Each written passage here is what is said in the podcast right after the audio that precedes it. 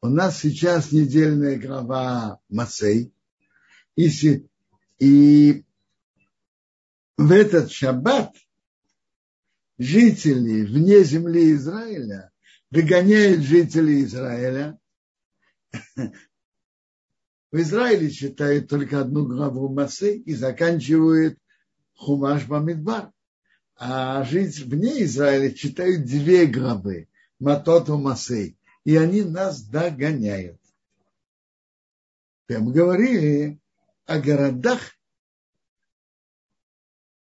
которые выделили левитам.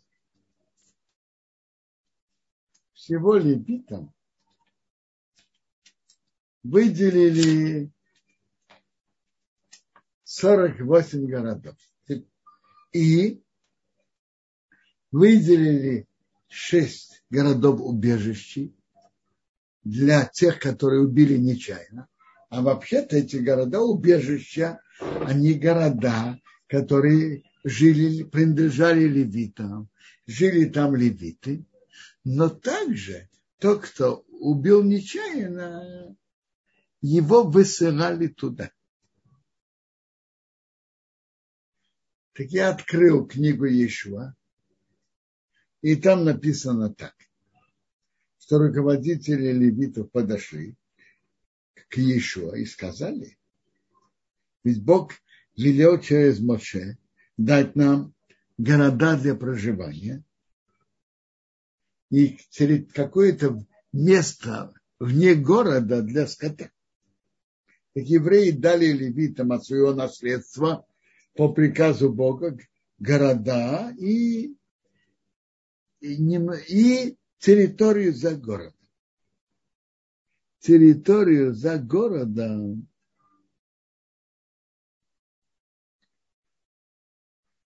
написано в Торе тысячу акций пустых за, за границам, границ, границами города, а тысячу акций для полей и виноградников.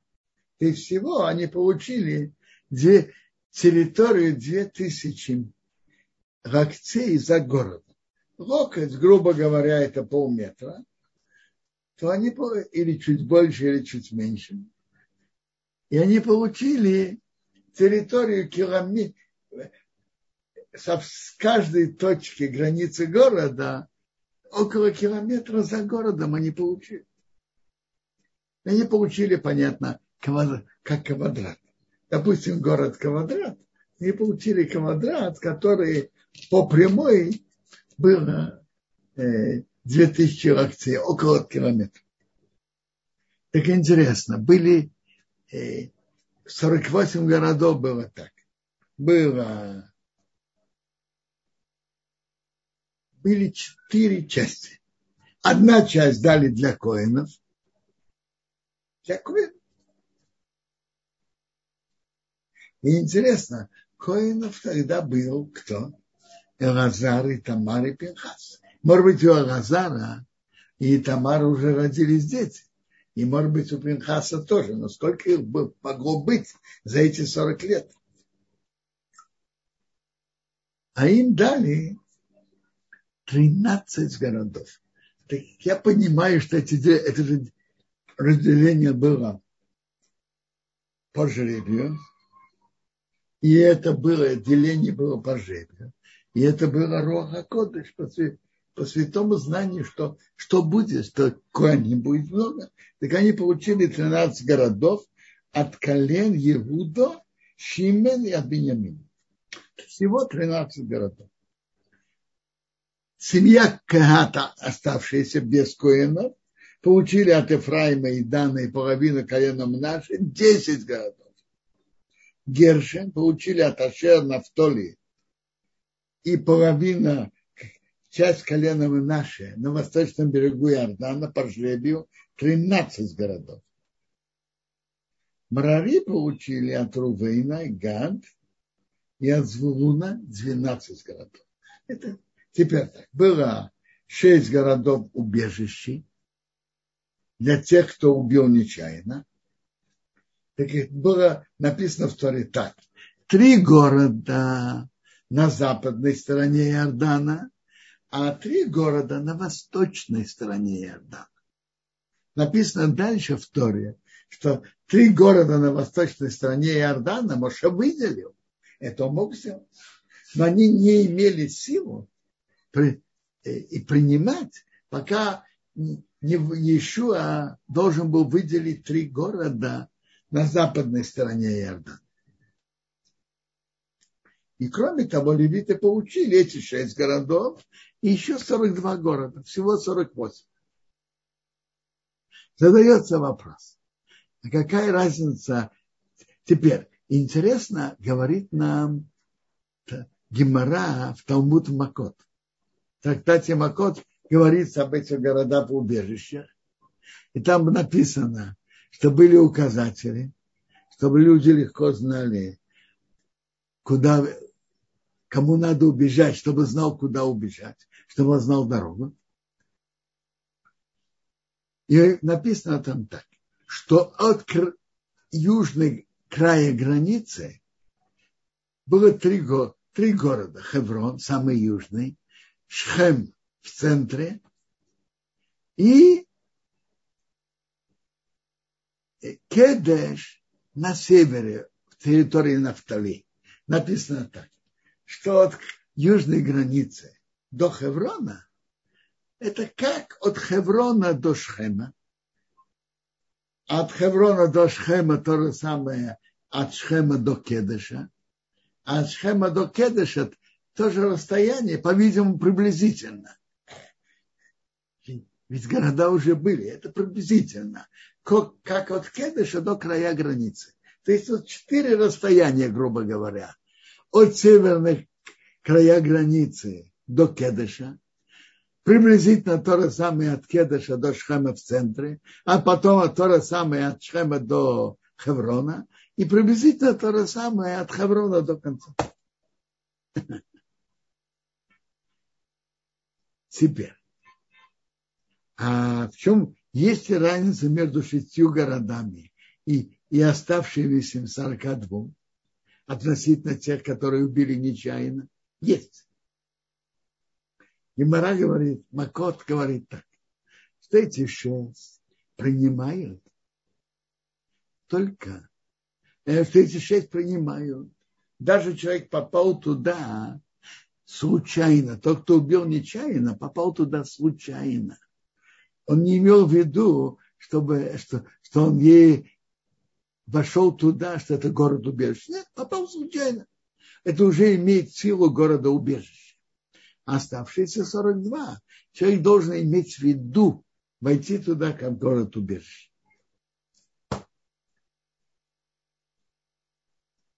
Теперь.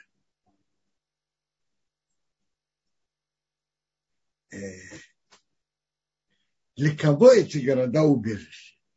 Если кто-то убил нечаянно, он, скажем, рубил топором, так написано в главе Шуфты. И это упало на кого-то в лесу, в лесу. И тот погиб. Так его высылает в город убежище. Почему? За что? Э, из Талмуда видно, как Рамбам это определяет очень четко есть ситуации, что человек делает намеренно. Это называется мизит. Намеренно э, караулит и идет убивать кого-то. Есть. Есть, когда человек делает бешоги, нечаянно, как я вам сказал, рубил дрова и попал на кого-то в лесу. Рубил дрова в лесу и попал на кого-то. Но надо знать, что есть разные уровни сознательности действия. Это имеет отношение и к другим законам Торы тоже. Есть то, что называется шогейк нечаянно. Есть мейзит намеренно. А есть еще и оннес, несчаст, совершенно несчастный случай.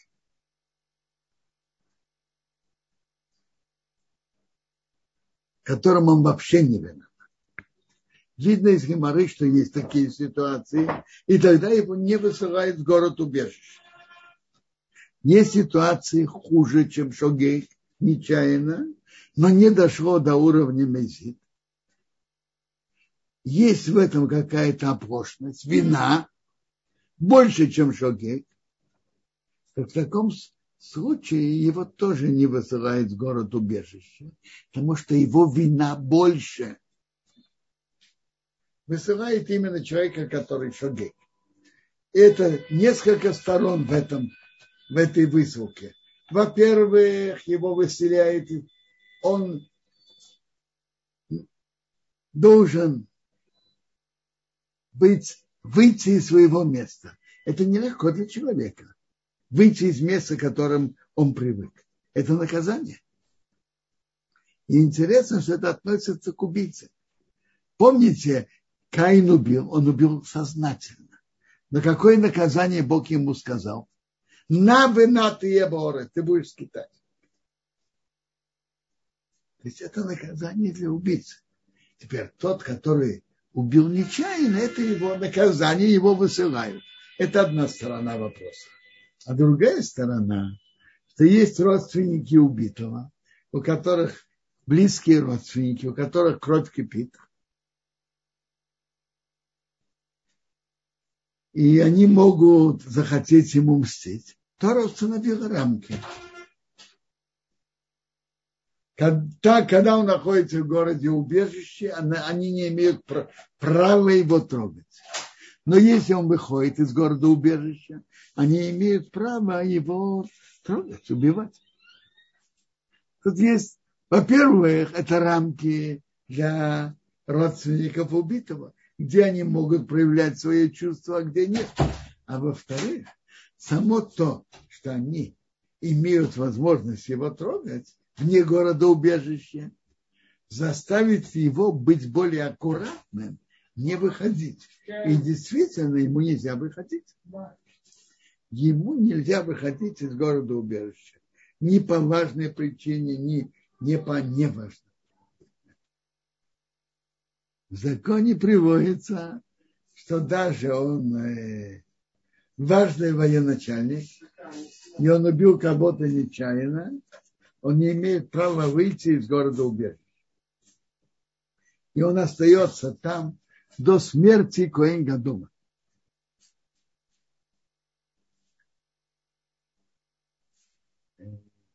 Первосвященника.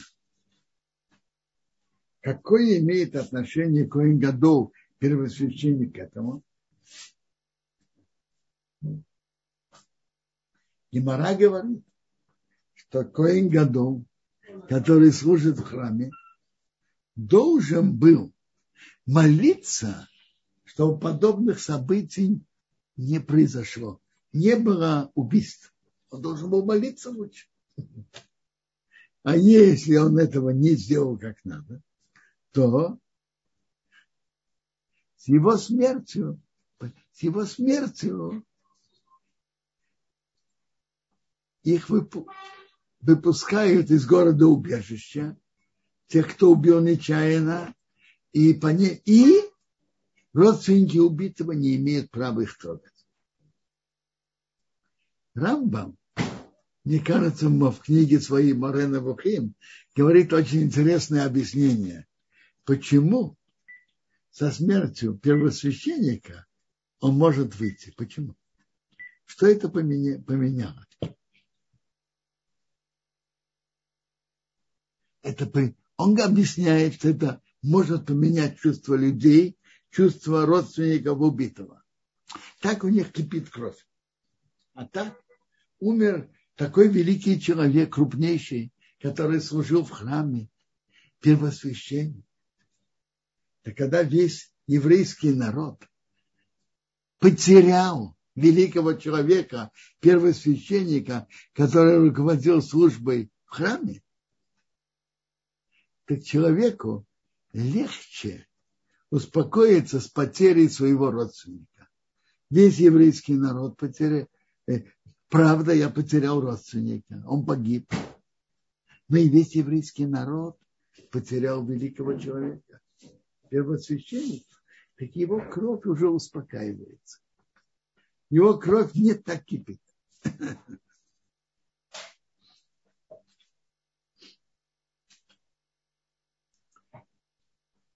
Это, этот интересный закон Торы. И Тора говорит, что нельзя брать выкуп убийце. Убийце полагается смертная казнь по Торе. Нельзя брать выкуп, чтобы его не убить. И нельзя брать выкуп тому, кто полагается высылка в город убежище, взять выкуп, чтобы его не высылать в город убежище. Нельзя. И написано, потому что проливание крови пачкает землю. И земле не прощается крови, которая пролита на ней, только крови того, кто пролил. Не оскверняет землю. Я нахожусь в этом. То есть проливание крови оскверняет святую землю Израиля. В других главах мы читаем, что разврат оскверняет землю. И тогда земля не терпит жителей, которые занимаются развратом. А в нашей главе мы читали, что в святой земле Израиля нельзя оставлять идолы. Больше э, э, и именно в этой святой земле.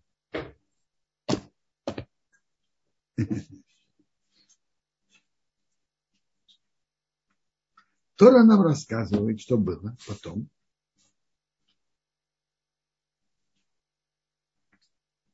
Мы э, тему насчет городов убежища мы закончили.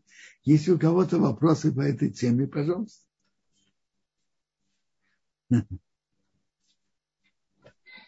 А, Квадраф, есть поднятая рука. Шлома, пожалуйста, включаем микрофон вам. Ваш вопрос. А, да, здравствуйте, Раф Бенцион. Спасибо за возможность задать вопрос. Меня вот давно беспокоит ситуация насчет Каина. В Торе же ясно написано, что э, так называемый непреднамеренный убийца – это совсем не то, что мы сегодня там по российским, израильским, американским законам называем преднамеренным убийцей, непреднамеренным, вернее, а это то, что мы сегодня называем несчастным случаем. То есть, когда человек вообще никак э, не поднимал руку на жертву и совершенно случайно у него там что-то куда-то отлетело, упало, и человек оказался убит. По современным законам это несчастный случай. Теперь, если мы возьмем Каина, то Каин написано прямым текстом, он восстал на своего брата. То есть он действительно предпринял действия против своего брата, в результате которых он умер. По закону Торы он должен судиться как убийца. Там совершенно прямо написано, что э, если человек ударил другого и он умер, даже если он говорит, а я не хотел его убивать, я хотел его только побить, толкнуть, там что-то ему доказать, но при этом он умер, все равно это преднамеренный убийца, его должны казнить.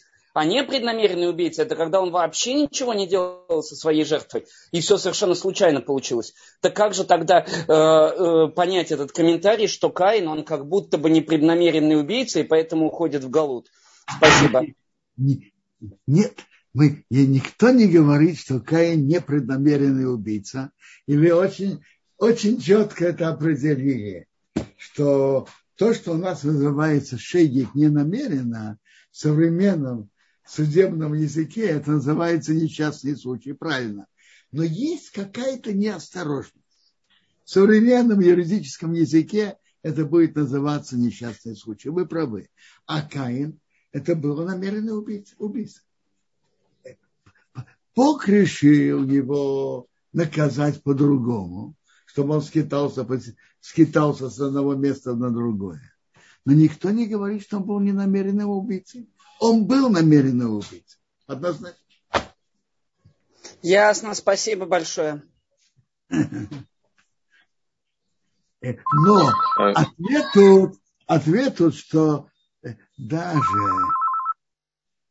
даже человек, который намеренный убийца, име, полагается ему смертная казнь. Это написано в главе Ноах, и в нашей главе тоже написано. Но как духовное, как наказание, соответствующее преступлению, То, что он пытался, относится к этому тоже. Спасибо большое, Квадарав, за ответ. Галина, э, вы подняли руку, мы включили да. микрофон. Да, спасибо. Э, вы сказали, если я правильно поняла, Квадарав, что идолов на еврейской земле, идолы на еврейской земле запрещены. Запрещено, чтобы они были. Надо да, а как же, а как же все гойские, хра, э, гойские ну, вот эти по всей еврейской земле? И в Иерусалиме, и в Нацерете, и везде есть эти... Послушайте, вы сто процентов правы. Но вопрос другой. Э, э, я говорил то, что должно быть. А, понятно. Но мы, знаем, но мы знаем, что есть ситуации, которые в случае, если это делать, может привести к опасности, мы не можем этого делать. Очень просто. Так получается, что нам от этого никогда не избавиться. Почему? Потому что они все время здесь придет, есть. Придет Машиах, и все это уйдет. Умейн. Уйдет. Умейн, чтобы он уже пришел сейчас. Еще не пришел. Чтобы он уже в эту минуту пришел. Умейн. Спасибо большое. Спасибо, Галина. Кударав. Есть вопрос еще от Йосиф Довид, спрашивает Рабин Сион. Скажите, убежать для совершившего убийства не намеренно, это разрешение или он обязан это сделать? Он обязан это сделать. Это я уже говорил четко, что это и наказание, и какое-то его спасение. И то, и то. Но он обязан. Это наказание. Спасибо большое. И, и там еще был у него вопрос, э, наверное, больше касается прошлой недельной главы. Маше пожурил колено Рувена и Гата за то, что они озаботились своими животными э, раньше прежде всего. Вопрос такой, э, разве когда человек приходит домой, он не должен в первую очередь покормить животного, а потом уже себя? Это из-за царь Балыхай. Но что должно быть в мыслях первое? О животных или о детях? Дети должны быть раньше. Вопрос, что в чувствах человека на первом месте. И это вопрос не о животных. Это вопрос об имуществе и о детях. Это корень вопроса. А то, что человек упоминает первым, он об этом думает первым и ощущает первым. В этом был вопрос что у него на первой степени важность. И они исправили. Они сказали, что мы построим домики для детей, города для детей и загоны для скота. Они исправили.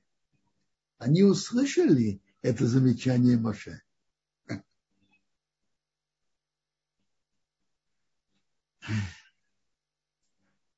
Мы, давайте сейчас разберем про законы и обычаи девяти дней.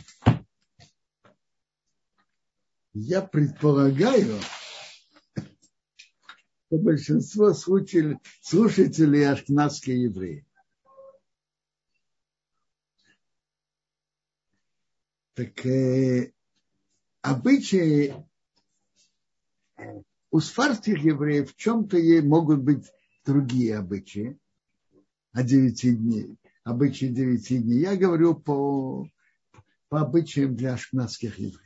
Теперь, а, во-первых, о простой обычае, что эти все девять дней не едят мясо и не пьют вина.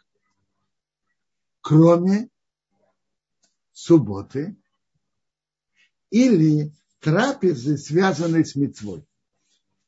Например, кого-то есть бриз у хорошего друга, у внука. Конечно, подают на стол мясные блюда и пьют вино на трапезе. У кого-то выкуп первенца. кто-то кончает трактат и делает сию. Может быть, на следующей неделе у меня будет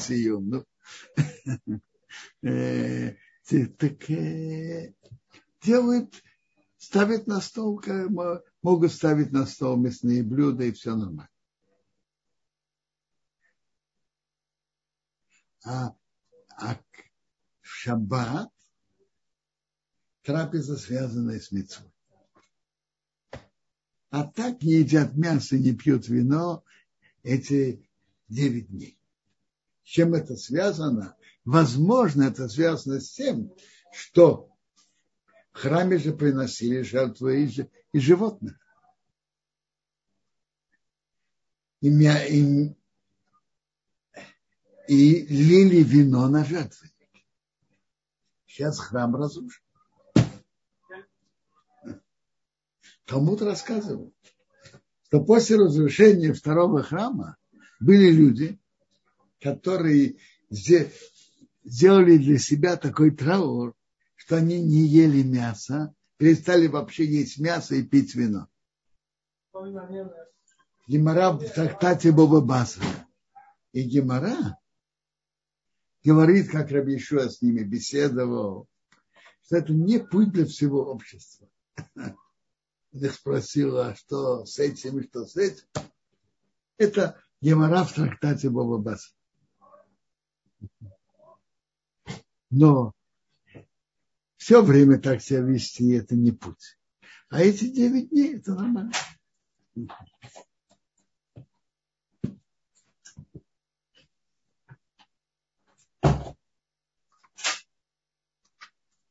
Второе. Не купается эти девять дней теперь. Но, но в эту пять, в этот, э, в эти девять дней входит ведь две пятницы. Это пятница и через неделю. Пятница принято мыться и купаться или вот шаббат. Так в эту пятницу те, которые всегда купаются для почета шаббата, купаются, как обычно, без никаких ограничений. Без никаких ограничений, как обычно.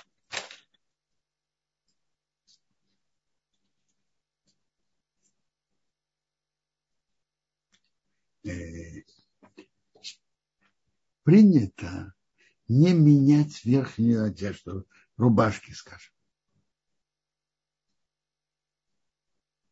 не менять. Было когда-то, что даже в шаббат не меняли.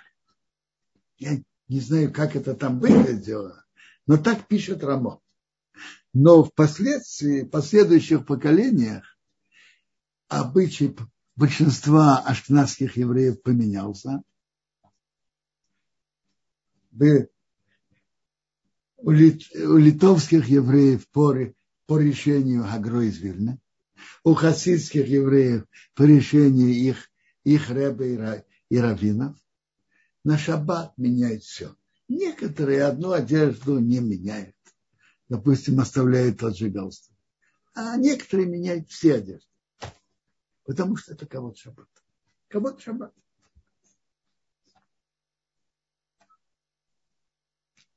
Не стирают эти девять дней не стирают белье. Для маленьких детей стирать.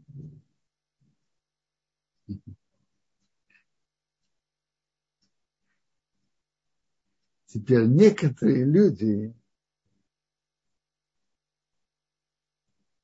некоторые люди которые хотят все-таки переодевать, не носить одну рубашку долгое время, целую неделю, заготавливают рубашку, которую они одели до 9 дней, допустим, вчера, позавчера, одели на час, на полчаса, отделе. Некоторые заготавливают рубашки.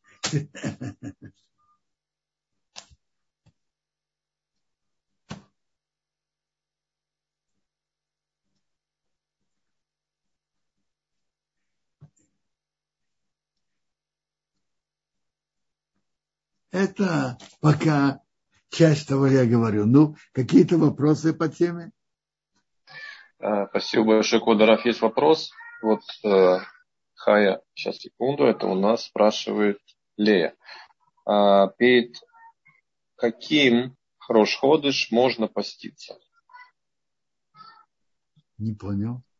Перед каким... Я так понимаю, что вопрос перед какими Рошходыш каких месяцев? Я неправильно сказал ли я поправьте меня? Послушайте. Эра в Рошходыш есть некоторые люди, которые постятся. И есть даже специальная молитва, это называется Тфилат Йонки Полката. В наше время мало кто постится, а молитва Янки Катан накануне Рашходыша многие говорят. Но когда-то это было более распространено, что многие постились. Я знаю, там, где постятся, вынимают свиток Торы и читают. Я знаю, в одном Бекнесете в Иерусалиме, город Софм, обычно вынимают свиток Торы и читают. По-видимому, там есть миньян, который постятся. Есть еще вопросы? Но это не вопрос, когда. Обычно можно, э, обычно можно поститься. Спасибо, Но Кударафли. А? Этот обычай очень мало распространен. А, по поводу вина. Алия спрашивает, а, как делается вдала. А, я забыл об этом говорить а вдову делают на вино. Может быть, лучше на виноградный сок. Можно и на вино. Теперь, вообще-то, это делать авдову, это же тоже мецва. И вообще-то можно выпить самому.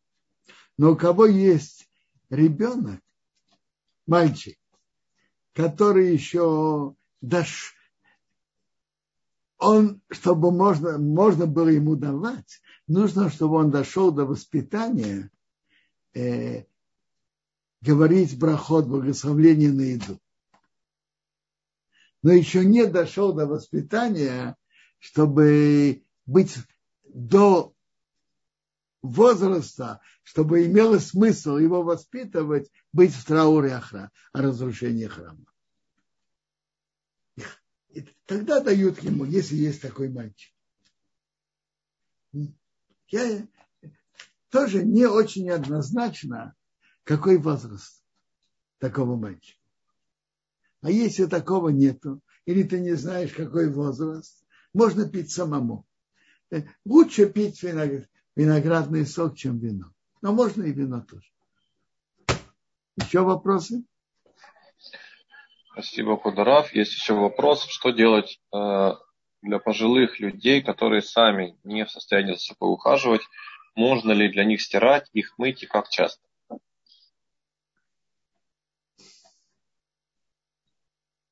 Не совсем понял. У них просто нету одежды переодеть? Нет, они не самостоятельные, они э, сами не моются, не в состоянии. Вот можно ли для них стирать, мыть их? полностью или частично? То, что нужно... Так, я не, не говорил еще, принято эти, эти 9 дней не купаться. Теперь. Принято эти 9 дней не купаться.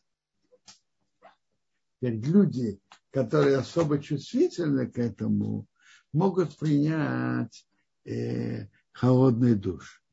Теперь, насчет пожилых людей. Смотрите, общий принцип же такой.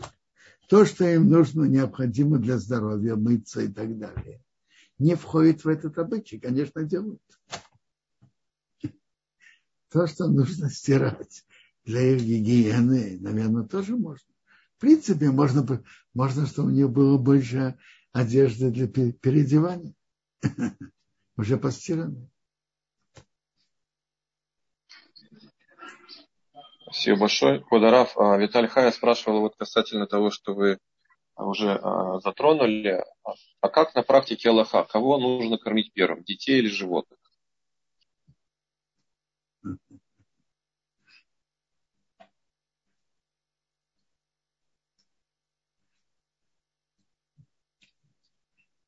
Я не знаю насчет детей, но приводится, что раньше дают еду животным, они от нас зависимы, и потом дают детям. Потом, потом едят сами. Это то, что написано. Интересно, это написано насчет еды, насчет питья, кажется, порядок противоположный. Понятно, что дети важнее, важнее, чем животные. Но животные зависят от нас, дают им пару минут э, еду и занимается, основное занимается детьми. Но приводится, что человеку нельзя есть, пока он не дал есть живот. Спасибо большое. Квадраф, еще вопрос. А, Марина спрашивает, можно ли в сам Рошходыш пить виноградный сок и есть мясо? Смотрите, по ашкназскому, по обы, ашкназскому обычаю в сам Рошходыш тоже не едят мясо, не пьют вина. С другой стороны, написано, что в Рошходыш должна была быть какая-то более уважаемая трапеза. Есть мясо и пить вино. По нашему обычаю мы не едим мясо, не пьем вина. А что-то более уважаемое для Шходыш можно сделать. Я не знаю, может быть, из рыбы или что-то другое. Но мясо и вино в Рошходыш мы не пьем.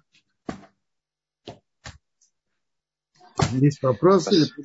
Да, Кудра, спасибо большое. Еще вопрос. Есть ли отличие какое-то от Авдалы после этой субботы и Авдалы после следующей субботы? Во-первых, так. Авдала после следующей субботы мы делаем уже после, на исходе 9 ава, правильно? Потому что на исходе субботы нам же нельзя есть и пить. Так мы делаем на исходе э, Тишабеа, а на исходе Тишабеав не дают ребенку, пьют сами. Это простой обычай. В любом случае, да и пьют сами. На исходе Тишабеав, когда делают Авдалу, пьют сами. Так есть разница. Тут стараются дать ребенку, а на исходе девятого ава пьют сами. Спасибо большое. Эстер, я вижу, вы поднимали руку, включая микрофон. Спасибо за урок, Вадарав. Да, и у меня такой вопрос по поводу одежды. Вы говорили верхнюю одежду, а вот такие как шапочки там и все остальное, это тоже нужно, чтобы было поношено или можно чистое после стирки? А, я понимаю, шапочка тоже, это тоже как верхняя одежда. То, что я имел в виду нижнюю, я имел в виду Э, майка, трусы, носки. Это я имел в виду нижние. А шапочка это тоже верхняя. Но, между прочим, у нас же есть сейчас суббота. Субботу все меняет. А так можно поносить немножко носки, там все, что надо, да, если что-то осталось. Я говорю вам, носки можно и так облегчить. Но, ну, например, вы говорите про шапочку или мужчина про рубашку. Я вам скажу. В саму субботу надевать рубашку, снимать, это нельзя делать по простой причине. В субботу мы ничего не заготавливаем на будний день. Асур рахин ми шаббат рахов. Это не кого шаббат приготавливать в субботу на будний день. Что человек да может. Давайте скажем, я, я скажу про шапочки, мне я меньше знаю реальность у женщин, женских шапочек, как они ее носят. Мужские рубашки, это мне ближе к тому, что я ощущаю. Приводит закон не так. Что человек может. В субботу же все можно переодеть. Человек может э, пятницу одеть одну рубашку для почета шаббата, а на завтра утром одеть другую рубашку. И потом он может ее оставить на середину недели. Вот майки вы говорили. Я говорю про рубашки. Майки можно облегчить, бросить на пол, немножко потоптать. майки, нижнюю одежду можно облегчить и переодевать, если нужно. Теперь, э, если человек спит в субботу, он может, и он вспотел, он может переодеть третью рубашку. Женские халаты как? Заготовить ее на середину недели. Халаты как женские? Как внешняя одежда считается или что-то ага. что домашнее? Она домашняя, но она все-таки верхняя. Спасибо большое. Я, я скажу вам честно, я, я же не знаю практику женских одежд. Я знаю только то, что я вижу дома у жены и так далее. Я не вижу, чтобы она часто меняла халат. И чтобы она часто меняла шапочки. Спасибо. Куда что мы его рад. Кроме девяти дней. Просто я не видел, что она особенно это меняла. Рубашки, я знаю, что меняет. Мужские. Да. Есть еще вопросы? Шаббат шалом ходишь топ. Шаббат шалом ходишь топ. А вообще-то надо понимать, эти, то, что мы ведем траур в поведении, и надеюсь, три недели, девять дней, очень важно. Но надо же знать, в чем внутреннее содержание этого. Внутреннее содержание, из-за чего пришло разрушение храма, что мы должны исправить. Это же внутреннее содержание всего этого. Рамбам пишет, что даже в постах, которые наши мудрецы установили, основное содержание поста – это понять, из-за чего пришли эти беды и что мы должны сделать, чтобы исправить. Про первый храм это известно, что разрушение пришло из-за трех страшных преступлений, идолопоклонства, разврат и проливание крови. И нарушение святости седьмого года Шмиты. Так написано в Перкеавод. Так видно, насколько важно соблюдать, соблюдать это и исправить. Интересно, у пророка Ермияу есть особое пророчество, где он обращается к жителям Иерусалима, что если вы примете на себя соблюдать субботу как надо и не нарушать, то не будет разрушения храма. Не будет разрушения этого города. Этот город будет нормально стоять.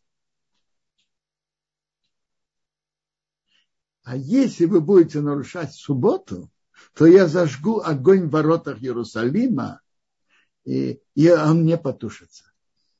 Это, это пророчество Ермияу, кажется, в 17 главе. Или, может быть, 19. А давайте откроем. Пророк Ермияу. Э, Моубим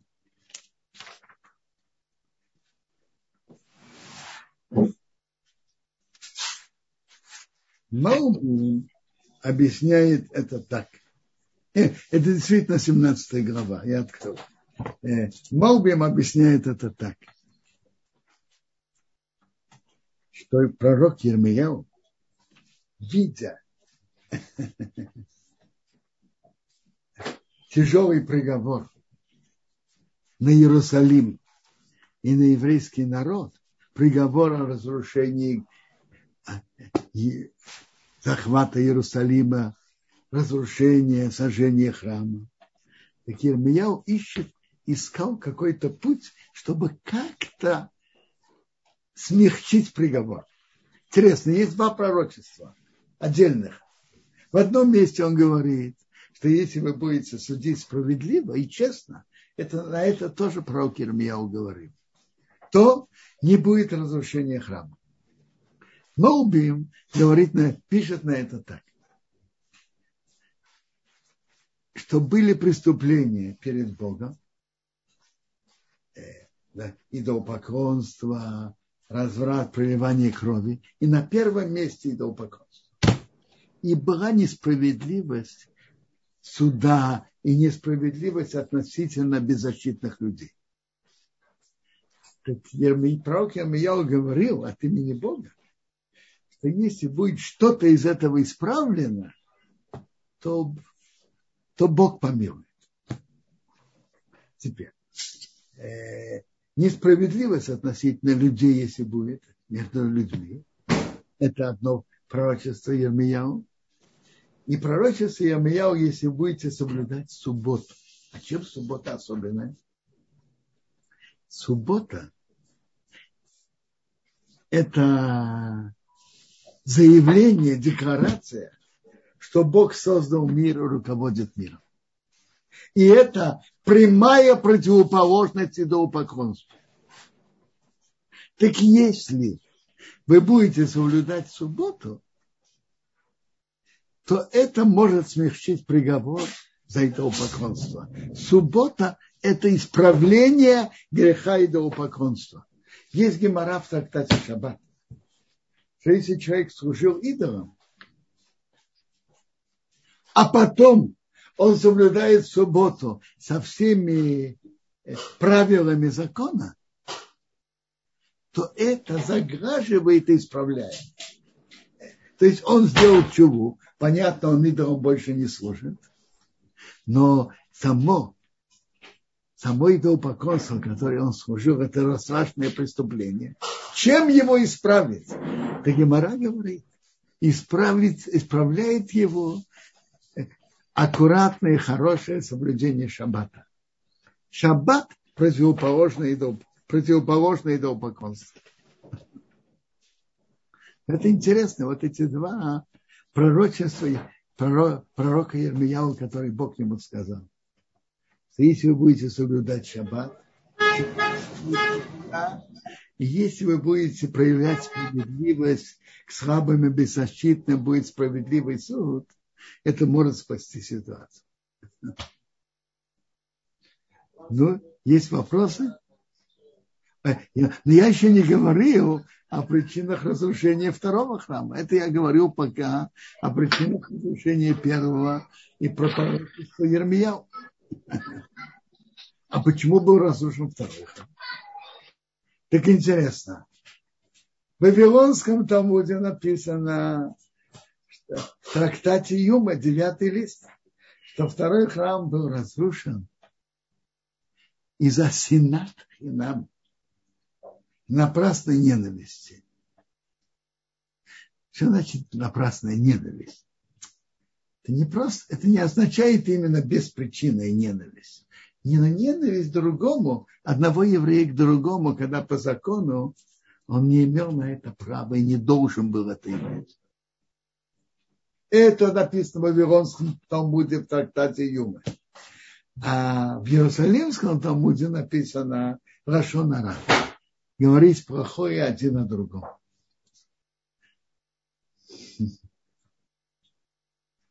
Вопрос. Так из-за чего? Из-за напрасной ненависти или из-за лошонара? А? В принципе, можно говорить в обе стороны можно сказать, что оба говорят об одном, что причина была, как написано в Иерусалимском Талмуде Лашонара. А что приводит говорить плохое о другом? Лашонара говорит плохое о другом, даже правду, о другом еврее. Что привело к этому? Из-за напрасной ненависти хочется говорить на другого плохое. А можно повернуть в противоположную сторону. Причина была напрасная ненависть. А что приводит к напрасной ненависти? Что приводит? Откуда она растет? Из-за того, что говорят плохое. А другому кто-то рассказал, что я на не... этот кто-то говорит Рубину, кто-то говорит одному человеку, что вот тот-то на тебя сказал то-то, то-то. Тот начинает его ненавидеть. То есть причина напрасная ненависть. Откуда она выросла? И из-за Машунара. То, что говорят плохое о другом. Они, как говорят, два хороших друга, одно из них тянет другое. И это плохо, и это плохо. И надо стараться работать над этим, чтобы быть подальше от этого. Напрасной ненависти, а говорить плохое о другом. И это то, что мы должны делать в эти дни.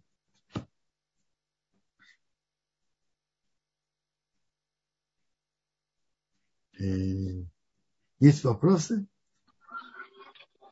Спасибо, Кударах. Да, есть вопрос. Яков, пожалуйста, вам слово. Дорогой Равбен Сион, шалом алейхим. Алейхим шалом. Давно не слышал.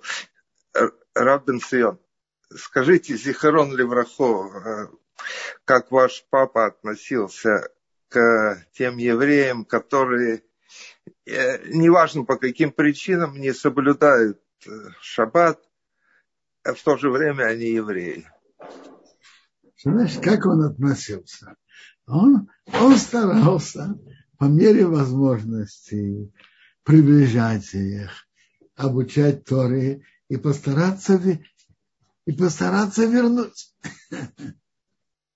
Ему было больно за это.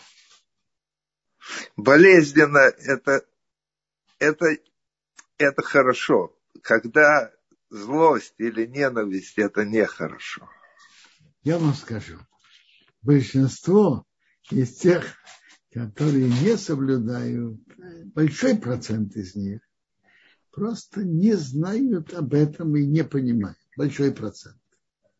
Это уже известно. Об этом писал крупнейший человек прошлого поколения Хазаныш. Слышали о нем?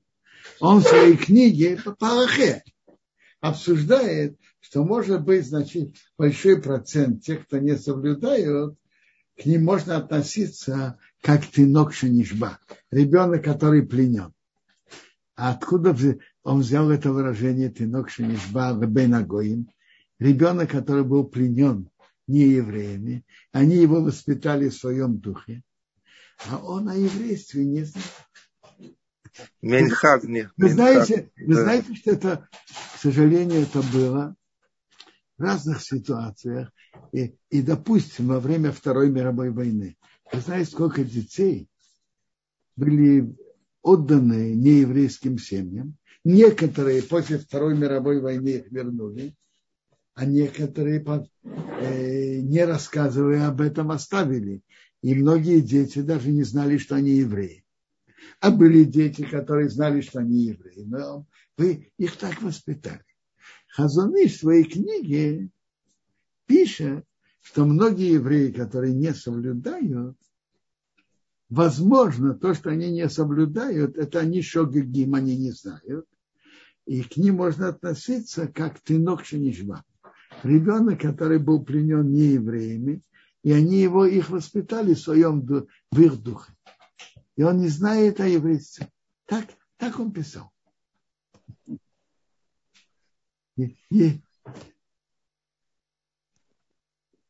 и это, это, это, помогает, это помогает разуму не смотреть на это с, со стороны Сина или еще другой стороны.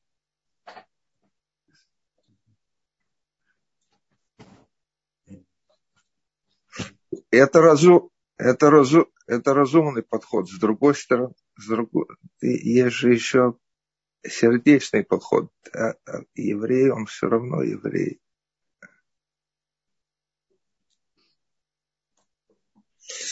Может, он не кошерный еврей, но он еврей. Нас, нас меньше полпроцента всего населения этого мира. Смотрите, есть, есть у некоторых евреев, что осталось. У некоторых евреев осталось даже то, что они не, не понимают. Тут, например, в Израиле большой, очень большой процент постятся в Йом-Кипур.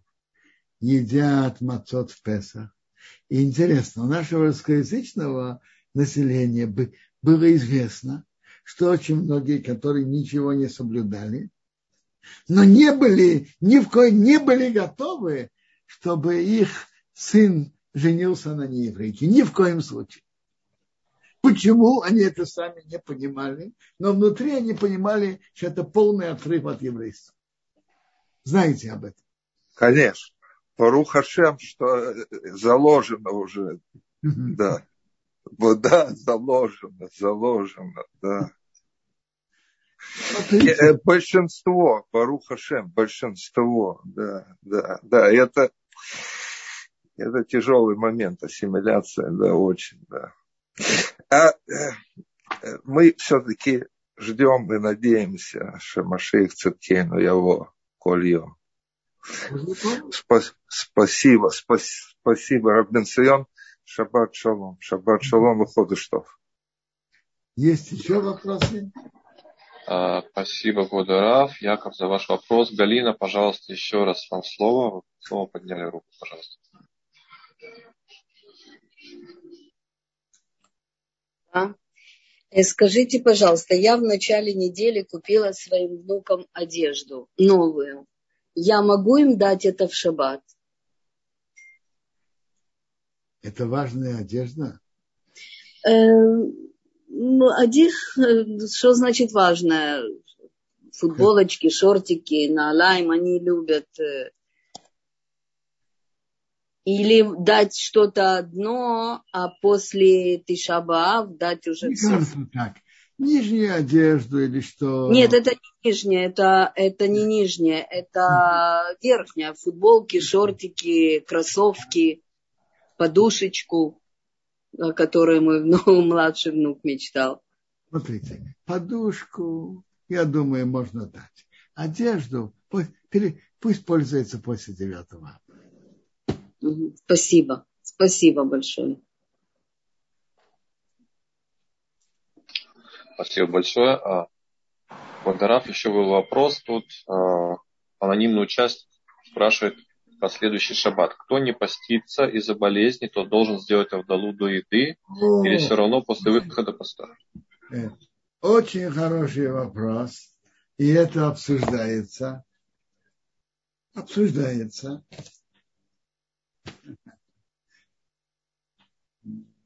Давайте скажем так.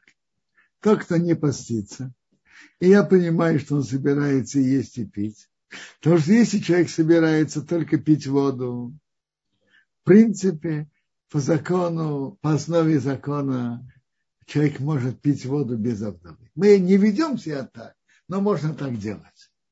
Но, мне, но на практике, наверное, тот, кто не постится, он будет и есть тоже, правильно?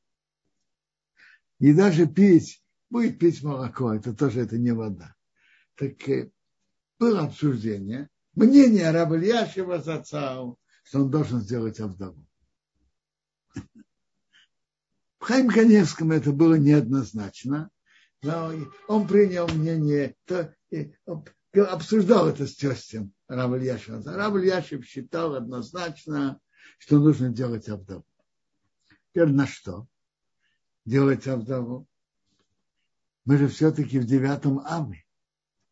Девятого Ава вино пить тоже не, не подходит. Так а мнение раба Ильяшева Зацал было сделать на пиво или, например, на естественный свежевыжатый апельсиновый сок, например. Или на пиво. Это было мнение раба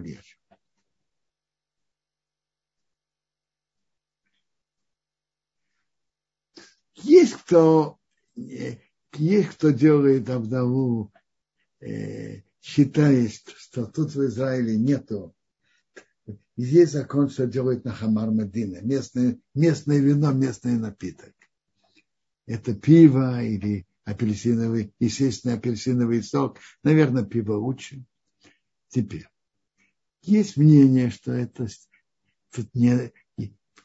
Есть те, которые делают Авдаву только на вино или виноградный сок. Тогда в таком случае пусть делают Авдаву на на виноградный сок, не на вино. Все-таки вино пить 9 ава не, не, надо. Виноградный сок, э, мы, мы относимся к нему как к вину, но все-таки это еще не вино. Так перед едой пусть делает Абдаву. По мнению Равльяшева Зацау, на пиво или апельсиновый сок, по другому мнению на виноградный сок. Все ясно? Ясно, Квадара, спасибо большое. Я пока не вижу по теме вопрос. А если, друзья, между, есть... Между, между прочим, люди, которые постятся, делают обнову с выходом 9 ава. Они делают Авдалу с выходом 9 ава и делают на вино нормально и пьют. Между прочим, хочу сказать, что в этом году есть обычай, что мы не едим мясо и вино. Э, Талмуд говорит, что большинство храма горело десятого. Подожгли храм девятого. Но он горел, подошли его девятого к концу дня. Но большинство храма сгорело десятого. Поэтому есть хорошие, есть обычаи, которые принят, что десятого тоже не едят мясо и не пьют вина до, до полудня. Но в этом году, что 9 аба выпадает на субботу, и переносится на, на, на воскресенье. Воскресенье уже десятого. Поэтому так. На выходе 9 ава, раз был такой строгий пост, не едят мясо не пьют вина, кроме вины, бокалы вина вдалы пьют, а кроме этого не пьют. А в понедельник утром едят мясо, пьют вино, нет никаких ограничений. Потому что понедельник это не десятого. Десятого тоже прошло. Понедельник это уже одиннадцатого. А десятого вечером, так как был такой строгий пост, на выходе такого поста все-таки не едят мясо, не пьют вина. А понедельник утром едят мясо и пьют вино. Есть еще вопросы? Кударав, спасибо. Сейчас смотрим, если еще. Тултот, YouTube у нас пока что ничего нет нового. Нет, нового нет. Ну хорошо. Кто, э? кто-то поднял. Вот Эстер. Да, Эстер, пожалуйста, еще вопрос.